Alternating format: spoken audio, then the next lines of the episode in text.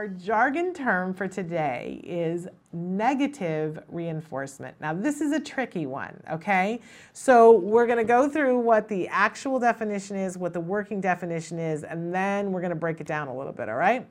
Because uh, this one is hard for the adult mind, and more people get tripped over this than any other jargon term uh, because it's too simple and uses some words that we're used to pairing up with other things. Okay, so what do I mean by this? Our actual definition for negative reinforcement is negative reinforcement occurs when a behavior is followed immediately by the removal of or escape from a stimulus that and that in doing that increases the likelihood of a behavior occurring again in similar conditions in the future.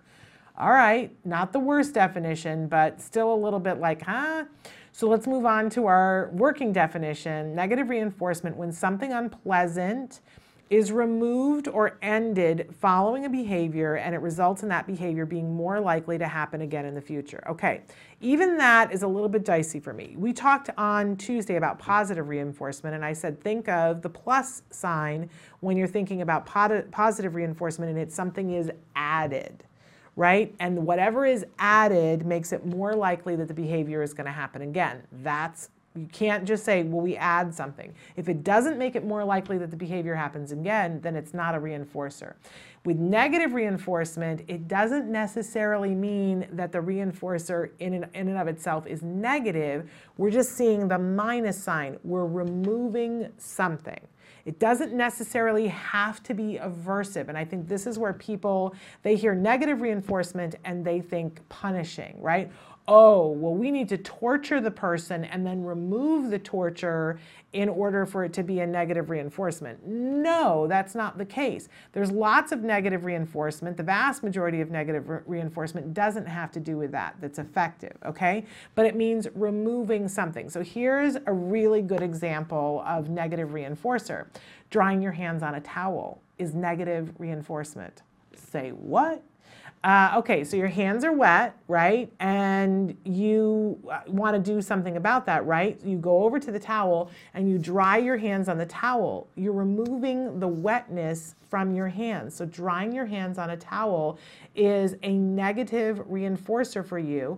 And the next time that your hands are wet again, you are more likely to go and dry your hands on the towel because it worked, right? It removed the wetness from your hands. That's a negative reinforcer. I know your brain just went like, what? Let's go back again.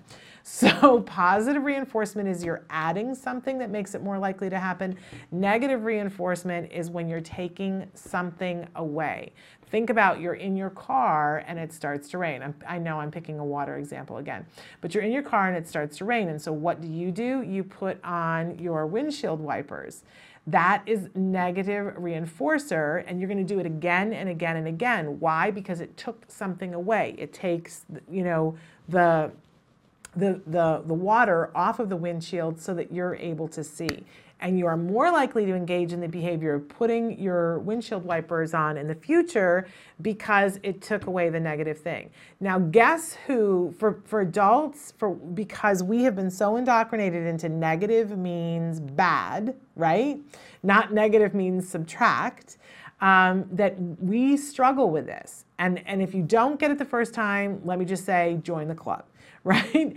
Uh, it, this is one of the hardest concepts, even for therapists, to understand. Plus, add, negative, take away. That doesn't mean negative as in punishing. But you know who is brilliant at negative reinforcers? And they're just like geniuses at it? Children. Children engage in negative reinforcement with their caretakers on a daily basis. Now, sometimes that's aversive, right? That if a child, if we ask a child to do something and the child screams and goes, ah, right? And we immediately go, all right, we're not going to do that. right? They're training us with negative reinforcement because we're more likely now, if they scream, to pull something away than we were before. They are champs at it, they get it very well. Uh, but you know, we can learn from them. It, but again, I don't want to confuse you. It sometimes can be aversive, what the thing is that gets removed, right?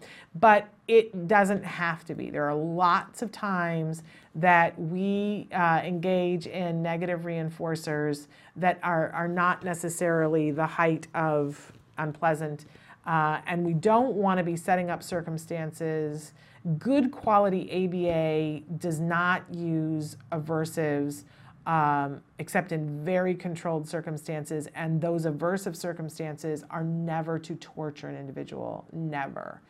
Um, so Negative reinforcement, again, if you didn't get it this time, that's okay. We'll revisit it. Just think the plus sign and the negative sign. And remember, a reinforcer, by definition, it's only a reinforcer if it increases the likelihood that the behavior happens again.